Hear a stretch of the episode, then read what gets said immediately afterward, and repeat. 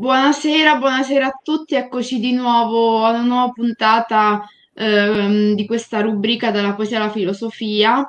Eh, ringra- eh, mi scuso per il ritardo, il piccolo ritardo, ma ho avuto problemi tecnici poco, poco prima di collegarmi. Saluto eh, di corsa la nostra e con piacere la nostra amica Silvia Ferrari. Eh, Occhio alla voce. Grazie Filomena, eh, l'associazione Conduco un Dialogo per eh, il consueto spazio dedicato all'inclusione. Eh, quindi buonasera a voi tutti eh, dalla Sardegna, eh, buon ascolto dell'intervista. Grazie. Allora, quindi come giustamente hai detto tu, eh, data la tua presenza, parliamo di inclusione.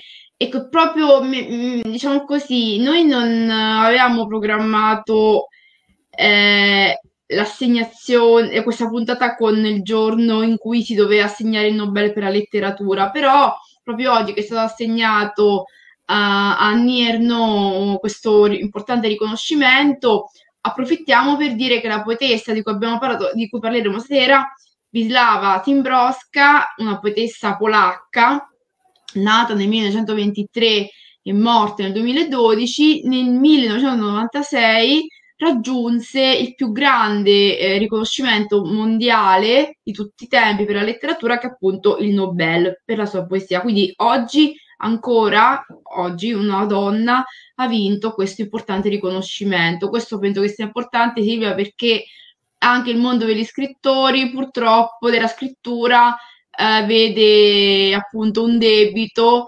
perché quasi sempre sono più gli, anche nelle antologie, quasi sempre sono più gli scrittori che le scrittrici. Eh, vero, Silvia? Ma diciamo che insomma, il mondo della scrittura è molto vasto, credo Mhm. che ci sia spazio per tutti, per chi ha voglia di trasmettere la propria essenza tra le righe, quindi insomma ci vuole predisposizione, piacere anche per la lettura, perché per scrivere bene bisogna anche leggere molto. Sicuramente, Eh, questo è indubbio, però ecco, voglio dire che eh, se io vedo un'antologia di quando andavo a scuola io, Zimbrowska non c'era, Zimbrowska non c'era. Oggi la trovo perché significa che nel frattempo un po' è cambiata, è cambiata la mentalità, esistono anche le donne scrittrici, ecco, non solo gli uomini. Purtroppo sappiamo che non c'è stato mai un, un pari riconoscimento per una serie di motivi che adesso non stiamo ad analizzare. Salutiamo Stefano che ci sta seguendo, nostro amico Stefano Manzi. E niente, Eh, allora io eh, ciao, questa, ciao questa Stefano, quindi, buonasera a Stefano e a tutti. Ecco. Allora, eh, Silvia, siccome tu eh, sei, fai l'audiodescrizione. Se ti sei preparata una, eh, diciamo, un'audiodescrizione di questa poetessa e ce la vuoi anche brevemente eh, esporre, siamo contenti, altrimenti non ti preoccupare Sì, se non ti sei eh, preparata. quindi allora, ringrazio per, per quello- per lo spazio. Allora, sì, Mhm. eh, come di consueto, io vado a, a cercare in rete, eh, diciamo, la grafica, diciamo così, della, della persona, quindi il suo volto, perché dietro un nome eh, dobbiamo anche dare un contorno grafico, pensando anche in un vedente in ascolto. Eh, quindi sono andata a cercare su Google e poi ho cliccato su immagini. Eh, allora, devo dire che, ehm, allora, questa, tra l'altro è un nome un po' impronunciabile, quindi mi scuso, dirò la poetessa, ecco. Ehm, negli scatti giovanili, eh, lei, allora, ha un ovale chiaro, aveva un ovale chiaro, eh, capelli corti scuri, e poi aveva degli occhiali da vista che li teneva, diciamo, un po' come quegli occhiali, un po' come quei binocoli che si usavano a teatro, no? Eh, quindi te- li teneva in mano ed era mh, sempre sorridente. In, in Mhm. scatti più attuali, ovviamente poi negli anni quindi i capelli sono diventati grigi, bianchi, eh, senza occhiali, occhi scuri, eh, ovviamente poi i segni dell'età eh, nel viso, Mhm. ma una costante, cioè dalla gioventù alla, diciamo, alla vecchiaia, eh, questa poetessa era sempre sorridente in tutte le foto. Questo secondo me è, è indicatore che lei, eh, cioè, le piaceva quello che, quello che trasmetteva attraverso le sue poesie, era, magari era serena lei stessa, ecco, perché per saper scrivere oltre alla lettura bisogna anche avere una serenità interiore, perché eh, se dice del buio mentale difficilmente si può trasmettere qualcosa di sereno. Quindi questo mi è piaciuto molto perché lei è veramente serena, tranquilla, quindi come se lo scrivere la mettesse in pace con se stessa. Infatti le tematiche di cui tratta, che sono tantissime, ricordiamoci che poi una raccolta eh, postuma delle sue, rac- delle sue poesie ehm, è appunto è postuma ehm, ed è stata e comprende le poesie, tutte le poesie che vanno dal 45 al 2009. Mi sembra che in italiano sia pubblicata da Adelphi, però non vorrei dire una cosa non vera, quindi eh, mi sembra, non ne sono sicura. Comunque, sì, eh, parla di tante tematiche, tra cui anche quello che dici tu, cioè la meraviglia, la felicità, eh, la gioia di vivere. Infatti, appunto, il titolo di questa raccolta postuma è la gioia di, in italiano è mh, mm, la gioia di scrivere. E quando lei riceve il premio Nobel ehm, nel dicembre del 96, quando lo riceve, dice alcune cose, tra cui questo cioè che mh, mm, il mondo, qualunque cosa noi ne pensiamo, poi fa tanti altri, altri incisi, dice nonostante tutto quello che noi pensiamo è stupefacente, quindi ho quest'idea della meraviglia del mondo che ha, vale la pena eh, di vivere. Chiaramente lei ha avuto, è vissuta nel periodo, eh, diciamo, della seconda guerra mondiale, eh, poi in un primo momento appoggia eh, diciamo, il comunismo, anche se poi non, non ne condivide gli esiti, diciamo, ehm, gli esiti liberticidi chiaramente, poi ecco, quindi anche lei ha dovuto per un certo periodo un po' eh, so- so- sopportare questa situazione finché poi è riuscita, insomma, con la fine della dittatura sovietica, è riuscita ad essere più libera. Allora, eh, quindi io direi che tra le poesie che ha scritto, tante, tantissime, che appunto ripeto, italiano sono state raccolte nella silloge la gioia di scrivere tutte le poesie dal 45 al 2009, leggiamo una che si intitola Ad alcuni piace la poesia, perché Silvia ci aiuterà a capire se la poesia piace a tutti o se è un patrimonio di una nicchia. E inoltre che tipo di piacere è quello poetico, un piacere come quello degli altri sensi o un piacere particolare? E nell'uno e nell'altro caso un eventuale difetto fisico come può essere ovviato, cioè la poesia è inclusiva nonostante non sia un, il suo un piacere sensibile o lo è anche per questo e qui vedremo come si può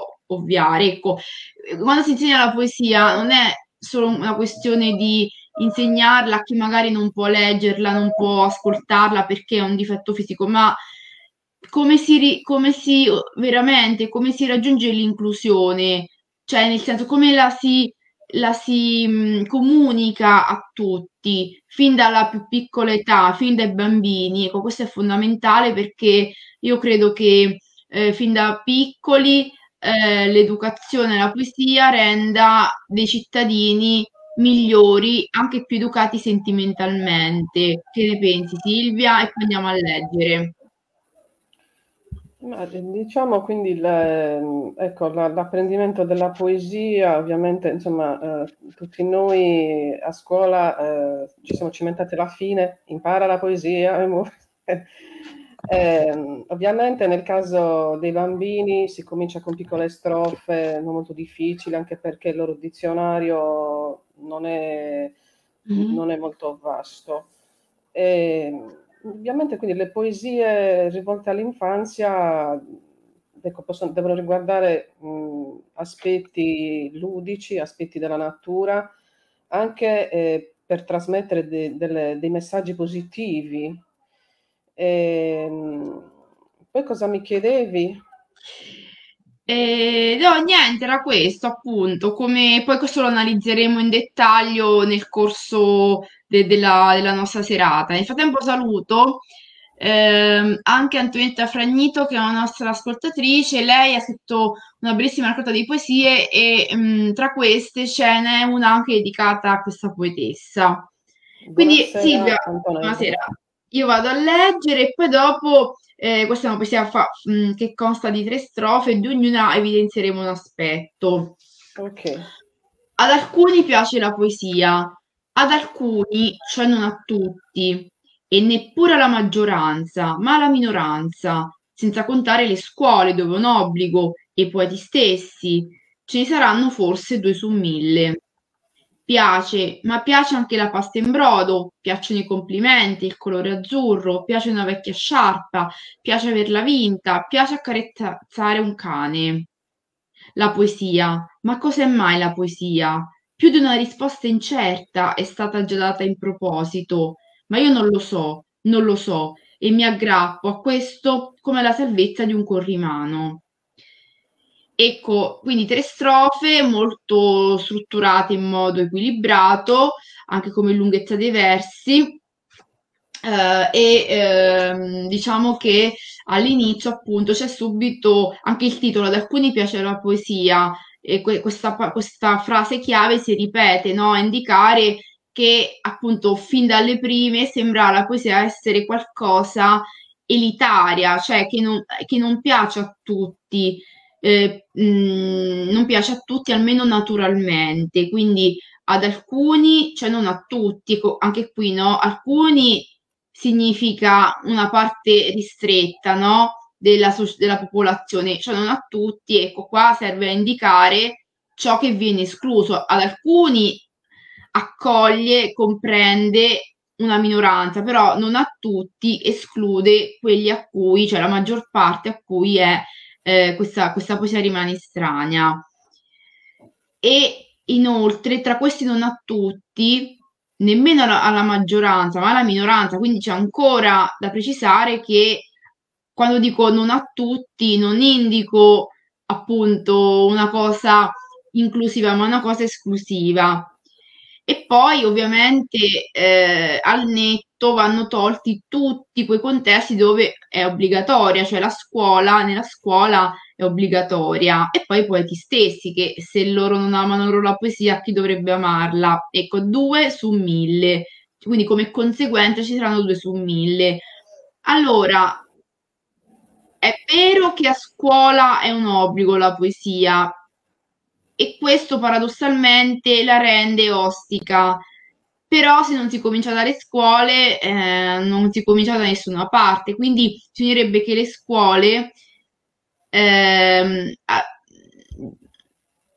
siano in grado, no, di avvicinare gli studenti alla poesia fin dalla piccola età, a tal punto che una volta finita la scuola si diventi lettori di poesia anche da soli, cioè ci deve essere un po' questa dialettica. Da un lato la, la la scuola deve far leggere, però deve anche fa- saperlo fare in modo da rendere questa attività continuativa anche nell'autonomia degli ex studenti e futuri cittadini. Allora, ecco, partendo dalla scuola che è la base, Silvia, nella scuola che è una minoranza delle persone a cui la poesia mh, dovrebbe eh, essere una minoranza delle persone a cui la poesia mh, si riferisce, suo malgrado, mh, dice la poetessa, però anche a partire dalle scuole, eh, come si può rendere appunto la poesia inclusiva? Non solo appunto per il discorso di un difetto fisico, ma anche proprio per un fatto eh, legato all'età del bambino, a diverse situazioni, svantaggi, difficoltà nella lettura, eccetera, eccetera. Allora, grazie per questa domanda. Eh, beh, dunque, eh, come già detto in precedenza, ehm, allora, la- l'apprendimento poetico, possiamo dirlo, eh, di certo, diciamo così, alle elementari non è che si andranno eh, a far, a far studiare delle- dei poemi, delle cose lunghissime, quindi si va per gradi, ovviamente.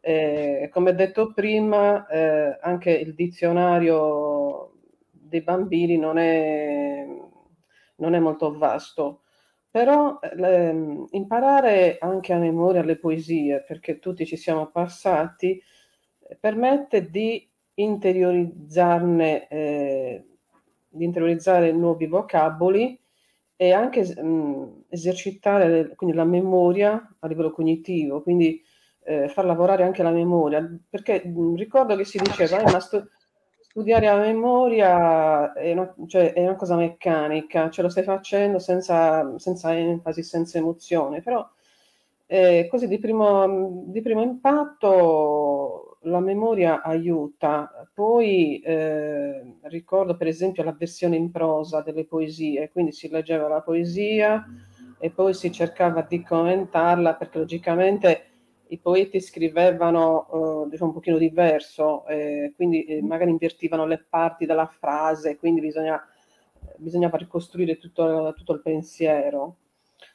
Eh, il fatto di renderla inclusiva e piacevole, ecco, ovviamente eh, forse è un po' anche il tema, se una poesia è, ha un tema gradevole, insomma la mm-hmm. si legge, però non è detto, ecco.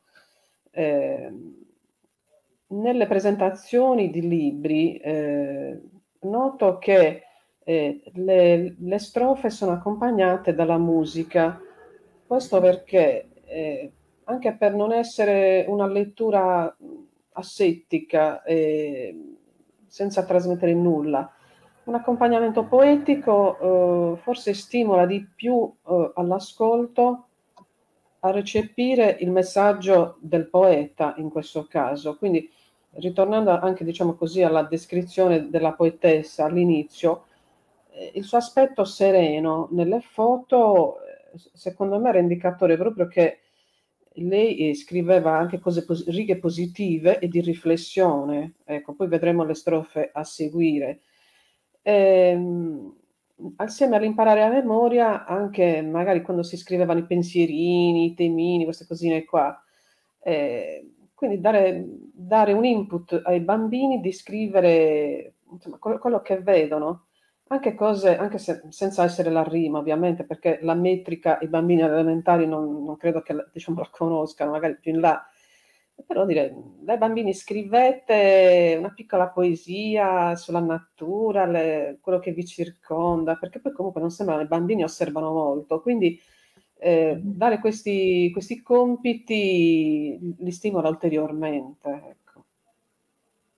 Eh sì, perché se la poesia è un fatto di ritmo, i bambini il ritmo lo devono acquisire, no? Attraverso l'esperienza e poi provare a riproporlo. Ecco, visto che i bambini fanno tantissime attività dove si richiede la conoscenza o l'esperienza del ritmo, per esempio i bambini vanno a danza, vanno a canto, vanno a ginnastica, ecco perché eh, appunto non permettere loro di, uh, di, di ricevere il senso del ritmo anche attraverso la lettura e la riscrittura eh, in modo appunto proporzionato alle loro possibilità mh, anche poesia. Questo si può fare appunto anche a livello performativo, cioè anche uno le, appunto le impara a memoria e poi prova a, mh, a renderla attuale, no? Quindi anche con il, con il mimo, con la gestualità, cioè non si impara soltanto, e poi questo magari lo diremo alla fine, cioè non si impara soltanto se magari un bambino non riesce a leggere perché ha problemi, ma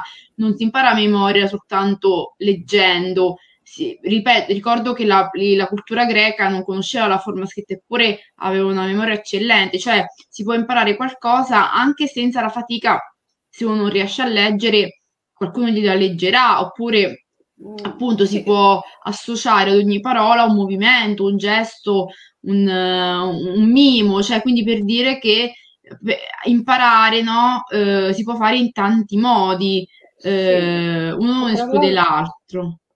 Sì, scusami, tra l'altro, ecco, chiaramente eh, eh, alle, a, a, scuola insegnano, eh, imparate a memoria la, questa poesia, eh, sembra così una cosa meccanica, però mm-hmm. ricordiamoci che ecco, nel, nell'antichità eh, la, la, conoscenza veniva tramandata soltanto per via orale e quello presupponeva di avere un'ottima memoria, perché mm. quindi come hai detto tu, diciamo non c'era la scrittura come la intendiamo adesso, quindi si tramandava vocalmente, io lo dico a te, tu lo dici a un altro, un altro lo dice a un altro, e quindi quello era proprio una, una, uno sforzo anche mnemonico, quindi non è roba da poco, quindi eh, già gli antichi sfruttavano questa facoltà. Esatto. Allora, tra le fa- tra, mh, questa è una facoltà importantissima che avrà anche un valore compensativo, però qui compensativo sta a indicare appunto il rapporto con le altre sfere sensoriali e quindi qui nella seconda strofa la poetessa eh, dice che appunto dopo aver detto che a pochi piace la poesia, eh, si interroga su questo senso del piacere, perché il piacere è comune anche di altre esperienze, cioè del cibo, quando parla della pasta in brodo, oppure di ciò che ci fa bene al nostro umore, quando si parla dei complimenti, di ciò che rigu- cattura la nostra vista, come un colore azzurro, una, un- una sciarpa a cui siamo affezionati, quindi c'è un valore affettivo, oppure il piacere di avere eh, vinta una situazione, quindi un piacere morale di, una vittoria, o di accarezzare un cane, il tatto. Quindi io mi soffermerei sui piaceri legati a- appunto per- alle percezioni, cioè al gusto, alla vista e al tatto. Allora, eh, a cui ancora la poetessa seconda, in questa parte mediana della poesia non sa se la poesia abbia questo piacere sensoriale, come quello del tatto, della vista o, del- o- o anche della, mm, ehm, il tatto, la vista e mm, il gusto, oppure se abbia qualcos'altro, un piacere diverso, questo mm, lo capiremo meglio alla fine.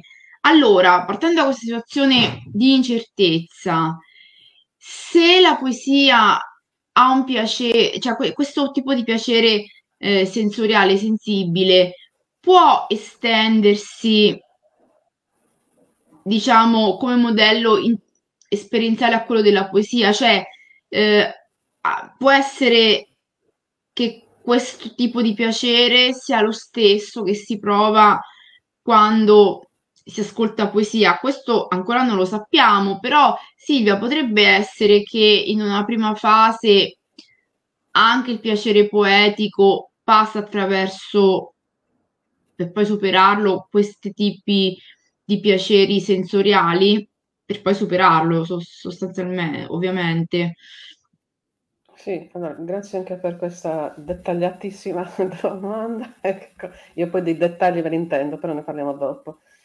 Eh, quindi diciamo il piacere poetico, eh, della lettura, quindi a livello sensoriale. Eh, diciamo che leggendo tra le righe della- di questa poesia si parla del piacere riferito anche al mangiare, alla- all'indossare qualcosa, non vorrei sbagliare adesso. Ehm, per esempio, mh, quando noi mangiamo qualcosa a tavola, eh, lì eh, chiaramente facciamo lavorare eh, anche i sensi, tutti i cinque sensi. eh, questo perché eh, poi, cioè, mh, poi se ci pensiamo, quando noi ci sediamo a tavola è, è un automatismo, ci sediamo e Mhm. non ci accorgiamo che quando iniziamo a mangiare qualcosa stanno lavorando tutti, quindi il naso, il naso, la vista eh, o anche no, la vista, eh, Mhm. l'udito, il tatto, il gusto. eh, quindi per esempio prendiamo la pizza, la pizza eh, ci invoglia già dal profumo e quindi un piacere olfattivo. E poi diventa anche di gusto, perché quando la tagliamo, la, chiaramente la, la mastichiamo, quindi Mhm. è il tatto perché la prendiamo tra le mani, quindi ne sentiamo la temperatura e Mhm. tutte le sensazioni derivanti, diciamo, dalla- dal croccante attorno. Ma, ehm, lì dove il, pia- il piacere sensoriale, però credo che si possa estendere anche a livello emozionale.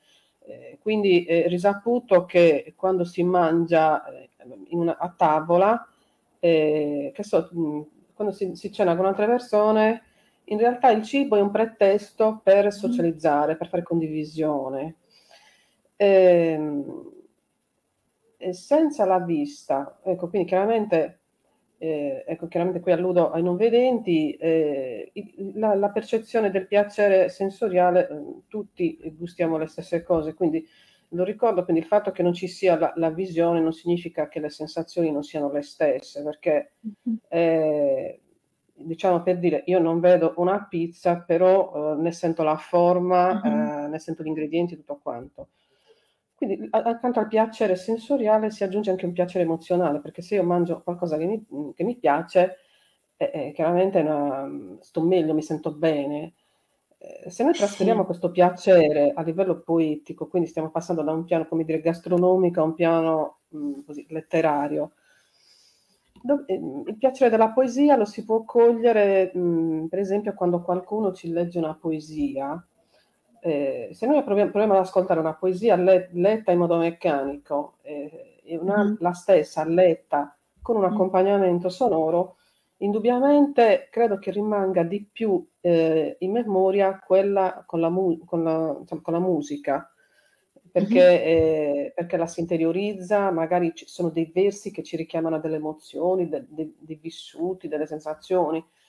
E, quindi non per niente poi alle volte creano anche degli eventi eh, anche all'aperto, mm-hmm. si, si, leggono delle, delle poesie e devo notare che in Sardegna c'è un evento, si chiama La Notte dei Poeti, mm-hmm. eh, fuori città, eh, e quindi eh, chiaramente è svolta all'aperto, in mezzo a una location, eh, chiaramente un sito archeologico, e ci vanno molte persone, quindi nonostante sia fuori mano, però il fatto che di decantare dei versi all'aperto, poi sotto, sotto le stelle, tutto quanto, mm-hmm. predispone le persone, quindi credo che in quel momento eh, le persone vogliono un piacere interiore, il piacere dell'anima, dell'ascoltare. Quindi ascoltare una poesia, quindi un, eh, un nutrimento per l'anima. Esattamente, infatti poi alla fine della, della poesia, eh, l'ultima strofa, la poetessa appunto sembra smentire che la poesia possa essere un piacere come quello degli altri, no? un piacere qualsiasi, direi, perché dice, ma la poesia, cosa è mai? Non sa dare risposta, no? E alla fine che lei non lo sa, cioè questo, ehm, come prima era evidente che tutte le altre cose piacevano, cioè questo ripetersi del piace, qui è evidente che eh, la risposta a cosa sia la poesia nella sua essenza è incerta, eh, perché c'è un punto di domanda all'inizio dell'ultima strofa, che cos'è mai la poesia, e poi dice che c'è um, più di una risposta incerta, è stata già in proposito, quindi anche l'uso dell'impersonale a indicare che tanti hanno pensato di dare una risposta, ma io mh, mm, non mi identifico in nessuna di queste, quindi sono altro da me. E infatti lei dice, altri hanno dato risposte incerte, ma io, è quello che conta, non lo so, virgola, non lo so.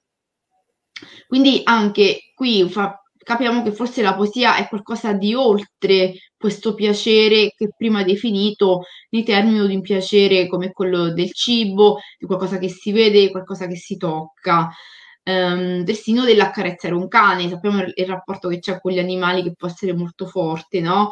E qui sembra la poesia avere, nel non sapere la sua essenza, quale sia, sembra avere la poesia un valore tutto suo.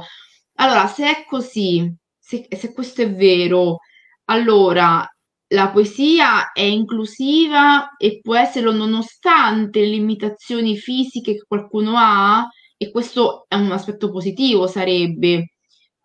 E tu poi ci risponderai, però d'altra parte, se la poesia deve sviluppare un, in noi un piacere proprio, è anche vero che comunque noi dobbiamo farne prima esperienza. E come facciamo se è vero che non si riduce a un piacere fisico, ma se noi per averne esperienza dobbiamo comunque entrare in contatto con la poesia, come o ascoltandola o vedendola o, mh, mm, o vedendola perché la leggiamo oppure perché qualcuno ce la recita, ecco, quindi abbiamo comunque bisogno di una mediazione dei sensi.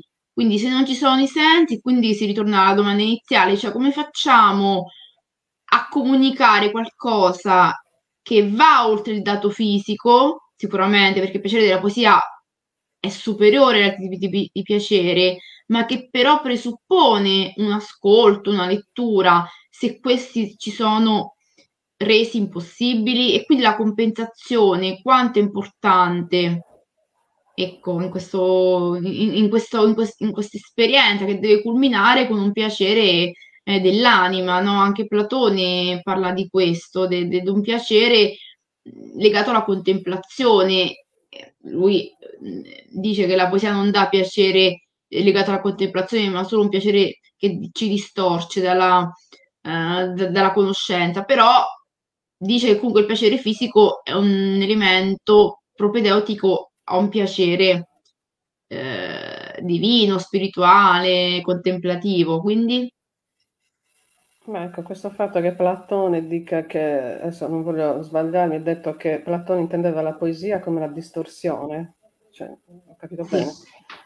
Eh, forse distorsione perché mh, andava a travisare forse la realtà, forse perché si distaccava molto Mhm. dalla- dal vissuto quotidiano, che poi eh, credo, cioè, presumo che tutti i poeti e chi scrive il suo background di vita non sia un dettaglio da poco, quindi eh, che so, cito diciamo Leopardi, il primo che mi viene, che tutti abbiamo imparato che sono l'infinito, eccetera. E sembra una- un apprendimento meccanico. eh, e poi, ecco, mi è capitato di vedere a schermo un documentario incentrato su Recanati.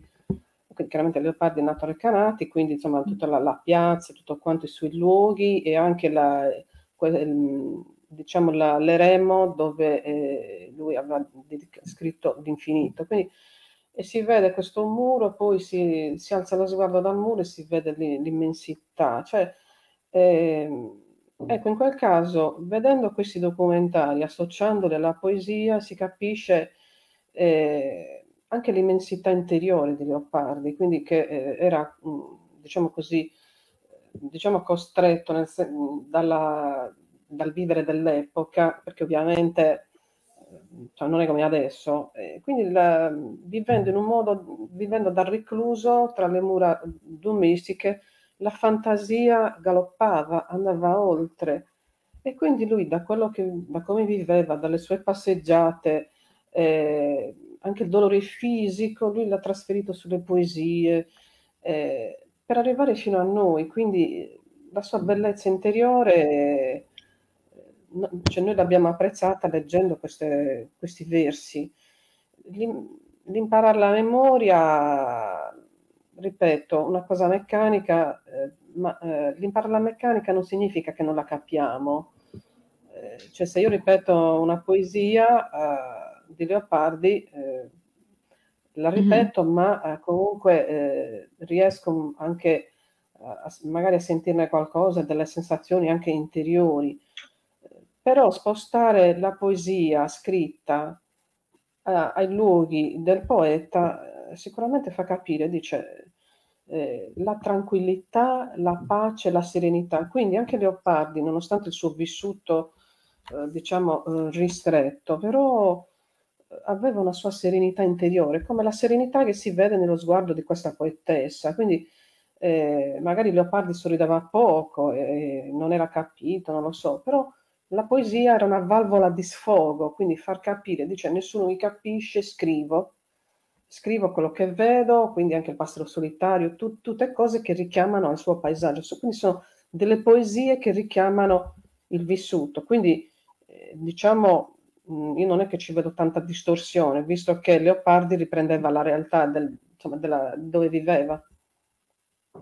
Alla sua distorsione, in realtà Platone ha un'idea, un- un'idea, una concezione della verità che è ideale. La verità non sta nella realtà, ma in ciò che sta oltre. E l'arte, come tutte le forme d'arte, la poesia, la pittura, eh, si ispirano a questa realtà. Le cose che noi vediamo, ma sono cose eh, non destinate alla vita eterna, no?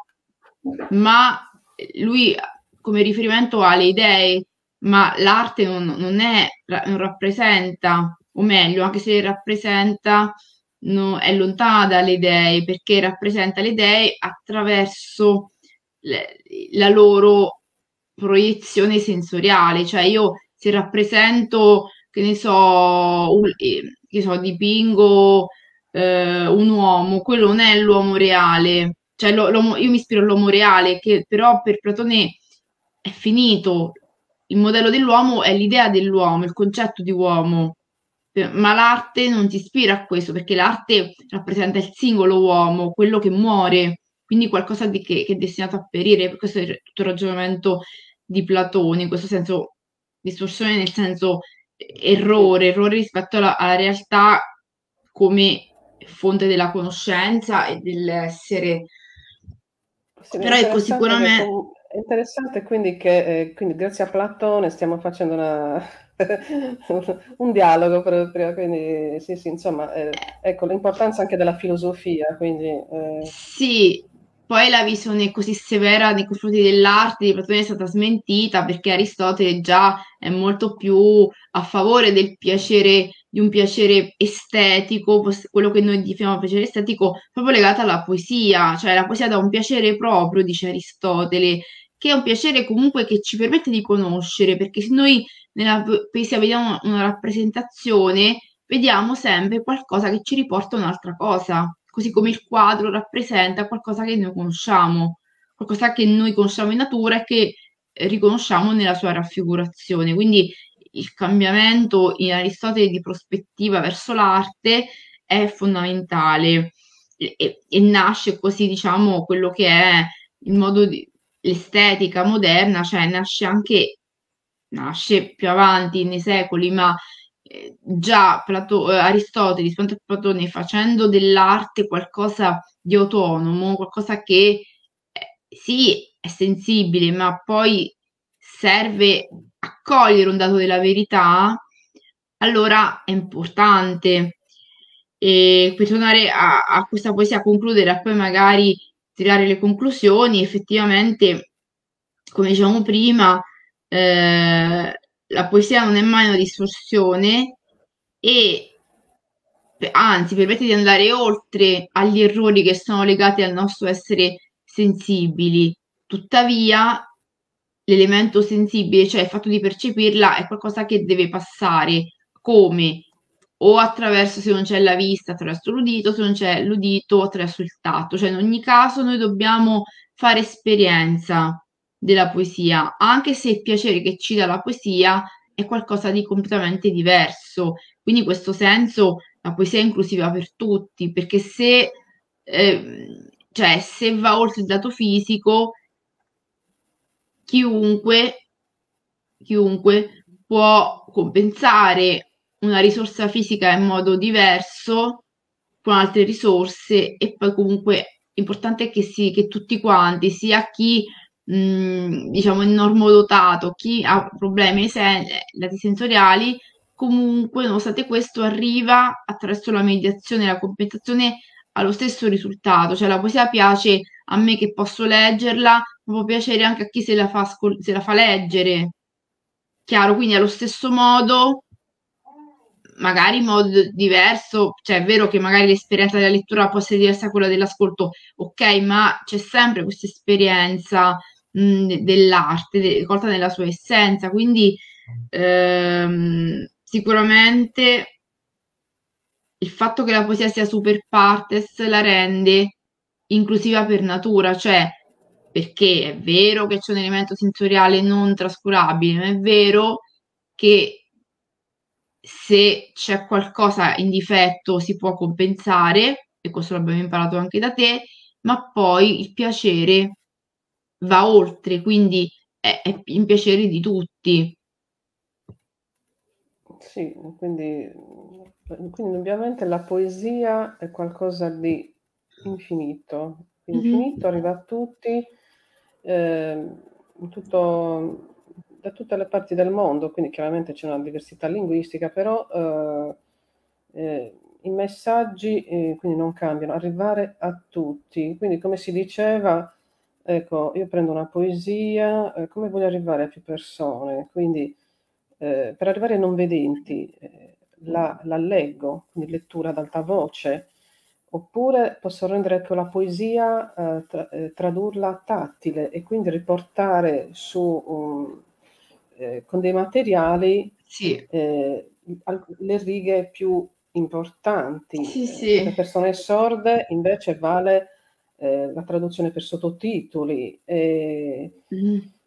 anche a livello audiolibro, adesso ci sono gli audiolibri, quindi tutti noi li, li ascoltiamo, ci sono anche racconti, poesie, di tutto, cioè veramente... Mm-hmm. Poi, ecco, magari una poesia ci può piacere eh, se il lettore a sua volta ha una, una voce gradevole, eh, anche quello non da poco, ma eh, credo che nel vivere moderno, che siamo, so, diciamo, pervasi eh, da notizie non belle, credo che la poesia possa, come dire, rasserenare, pensare a cose positive, che non è tutto, tutta negativa la realtà. Eh, chiaramente quello che passa dai media, noi accendiamo e vediamo tutto negativo, però ritagliamoci uno spazio nostro e, e dedichiamoci all'ascolto, alla lettura di poesie e quindi anche insomma di, di racconti. Eh sì, sono d'accordo con te e penso che tu ci abbia delucidato bene quello che intendevo dire. Anche Alessandro Buscemi dice nel suo in un suo commento che la poesia è legata a una musicalità che e alle emozioni di chi la scrive e chi la legge, spesso una filastrocca, e chi la legge, spesso una filastrocca si chiama erroneamente poesia, a volte anche la prosa si chiama poesia, cioè è vero che a volte non, basta il nome poesia, può comprendere qualcosa che formalmente è poesia, ma di sostanza no, o, e può escludere qualcosa che non lo è formalmente, ma non di sostanza, cioè la prosa può essere anche una prosa poetica se è ben um, articolata, così come una bella poesia come la filastrocca può, può essere brutta, ecco, se non curata nei suoi dettagli. Tra l'altro anche io, eh, per chi non lo sapesse, io ho scritto anche io qualche, mi piace scrivere ovviamente, eh, ho scritto anche filastrocche, poesie, sempre in rima baciata, quindi non riesco a, a scrivere eh, come poeti senza rima, ecco, quindi mm. ecco, al di là che magari la mia metrica non sia proprio eccelsa, però eh, per esempio ho scritto una filastrocca sulla coccinella e poi delle poesie più serie riguardanti l'8 marzo, quindi riguardante la donna, la sua interiorità, e che avevo anche provato a presentare a un concorso, però boh, eh, la rima non piace. eh, e quello, poi tra l'altro devo dire che, ecco, io che provo a scrivere poesie e filastrocche, eh, non è semplice eh, ordinare le idee, quindi poi c'è la, la, il foglio bianco e tutto quanto, cercare mm-hmm. di, perché si vuole trasferire tutto e poi a ordinare eh, non è semplice, poi soprattutto se io voglio fare in rima è ancora difficile, insomma, trovare gli mm-hmm. elementi. Scusate. ecco. Prego. Eh, no, però effettivamente è vero che uno la può insegnare come permettendo a chi l'ascolta anche di riproporla, cioè si, si fa ascoltare o leggere la poesia, poi chi l'ha letta o l'ha ascoltata dovrebbe essere in grado o di, appunto di mettere su una performance o della stessa poesia oppure di farne altre. Quindi saper fare è importante perché il ritmo si scopre ascoltando una poesia già realizzata o anche cercando, una volta che si è capito cos'è teoricamente, di, di riprodurlo. Questo è per quanto riguarda appunto al fatto che appunto l'inclusione si raggiunge attraverso il, il far fare ai discenti esperienza di poesia, cioè far, farla ascoltare, farla leggere, ma farla anche scrivere dopo un'attenta eh, consultazione dei poeti, dei veri poeti. E farli magari anche, sì, farli scrivere. Sì, cioè, è una bella pratica quello di far scrivere non solo come valore terapeutico, perché oggi si sa che la scrittura è un valore terapeutico, ma anche proprio per eh, permettere loro di, di esercitarsi nel raggiungimento, nel rispetto del ritmo, perché la poesia ha delle regole ritmiche che oggi ci siamo dimenticati perché prevale il verso libero, che risponde anche a esigenze estetiche diverse, assolutamente. Oggi ragioniamo diversamente, però eh, il senso del ritmo il fatto cioè che ci sia un andamento no, eh, più o meno veloce, che questo possa eh, non sia casuale, così eh, o istintivamente o volutamente non sia casuale, però questo sicuramente è importante perché imparare, cioè come noi non ci facciamo caso, però eh, siamo in, noi siamo, che ne so, ammir- ammiriamo chi si intende eh, che so, di calcio, chi si intende di arte, chi si intende di musica, però poi chi si intende di poesia, cioè questa capacità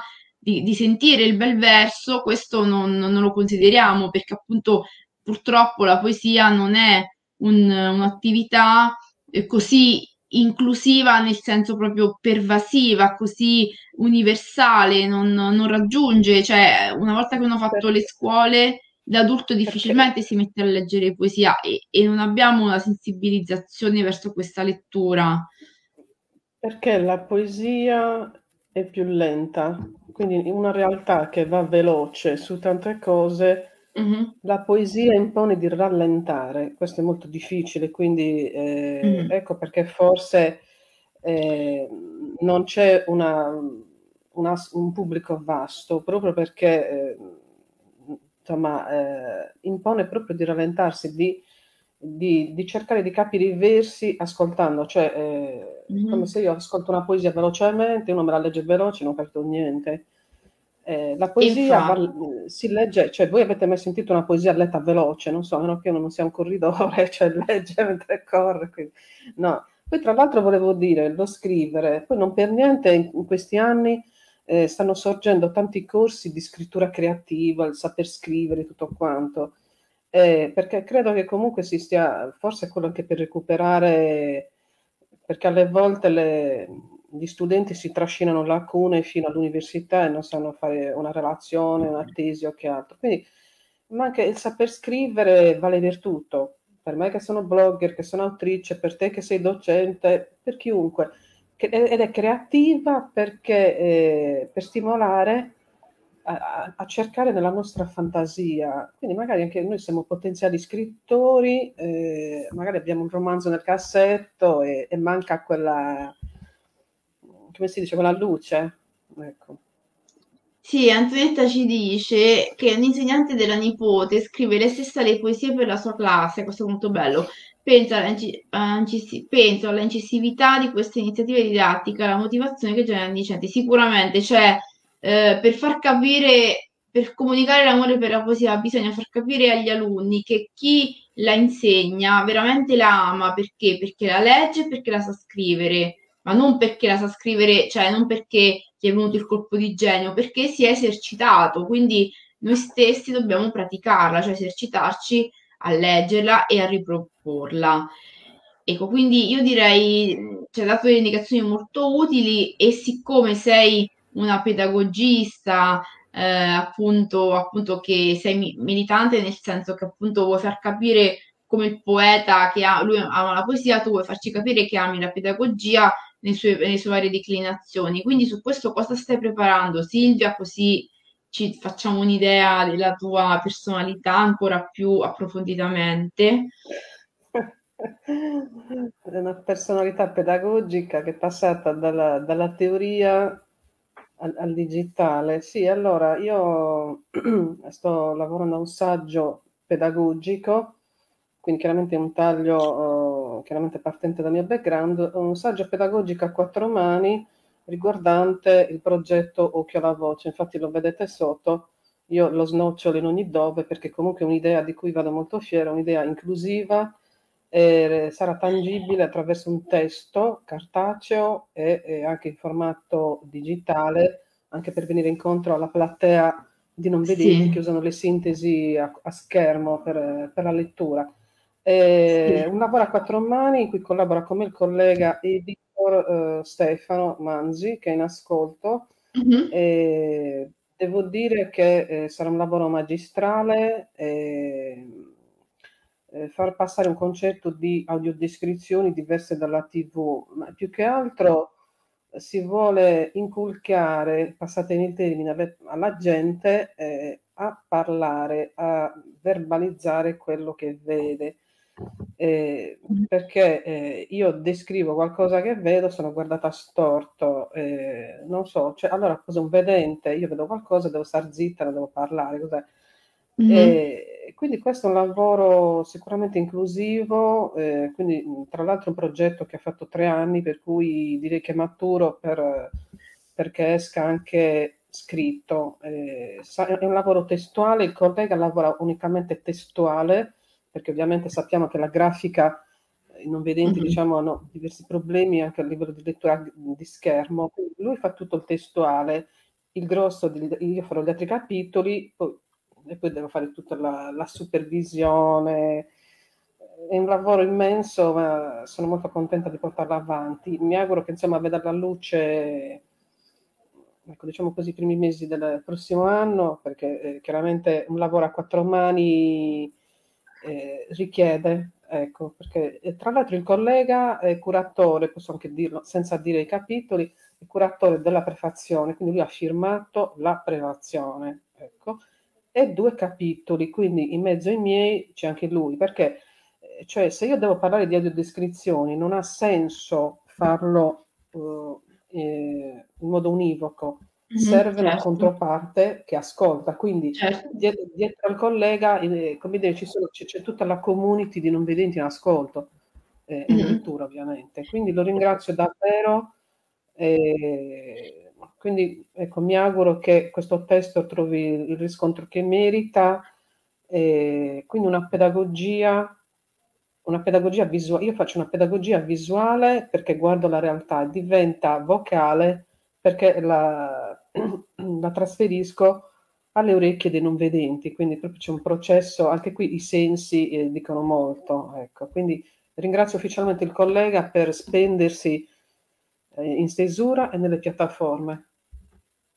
Bene, con questo annuncio di questa pubblicazione che poi presenteremo anche qui quando sarà e magari anche faremo qualche recensione, io ti ringrazio Silvia, ringrazio chi ci ha ascoltato, chi ci riascolterà e quindi con, in tutte le modalità che ritenete opportuno ascoltando, leggendo, eh, facendo una, perform- una performance o come altro desiderate, eh, fate della poesia un'esperienza perché ci si può arrivare attraverso vari punti di vista, mh, mm, a, a, diversi punti di vista, nel senso diversi punti, diversi, eh, di, diversi elementi sensoriali, cioè non è detto che eh, chi abbia difficoltà ad ascoltare o a, a vedere non possa fare un'esperienza, anzi in qualche modo il fatto di mettere in campo tutte le altre risorse lo rende così motivato che mh, sicuramente sarà incentivato anche a raggiungere il cuore stesso della poesia, che è qualcosa di intangibile, inafferrabile, impalpabile, che quindi proprio per questo forse ognuno può declinare a suo modo. Eh, grazie Silvia, ti ringrazio. Saluto Grazie a voi tutti per l'ascolto, eh, quindi scusate ogni tanto un po' di tosse, ma purtroppo è il periodo. Eh, ovviamente ricordo questa intervista l'andrò a caricare nel mio canale YouTube, eh, redazione pedagogica, e poi farò la conversione audio per il podcast. Ecco, quindi proprio un lavoro digitale, proprio eh, sì, ci vuoi... ecco. molto bello perché ci vuoi ripetere eh, anche, proprio per, siccome parlavi di musica tu nel, nel, podcast che usi nella piattaforma usi anche una bassissima leggerissima piacevole base musicale vero? Questo qual è? ci ricordi il canale perché non me lo ricordo Esatto, allora, eh, allora io mm, allora il podcast di Occhio alla Voce lo attivo sulla, sull'applicazione Anchor, eh, dove lì esatto. io posso impo- importare degli audio che registro dal registratore vocale dello smartphone, eh, oppure posso registrare direttamente. Io ovviamente mh, mm, tendo a registrare prima e poi fare in- importare.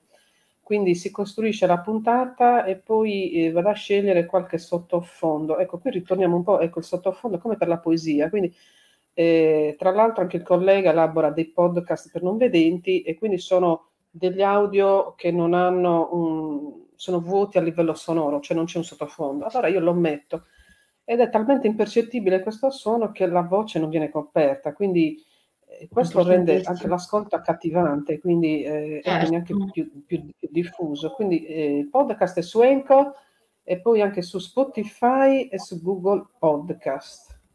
Bene, ti ringrazio per questa ulteriore precisazione, ringrazio te, ti saluto, i nostri ascoltatori e vi do appuntamento prossimamente su questi schermi. Buonasera e buonanotte a tutti.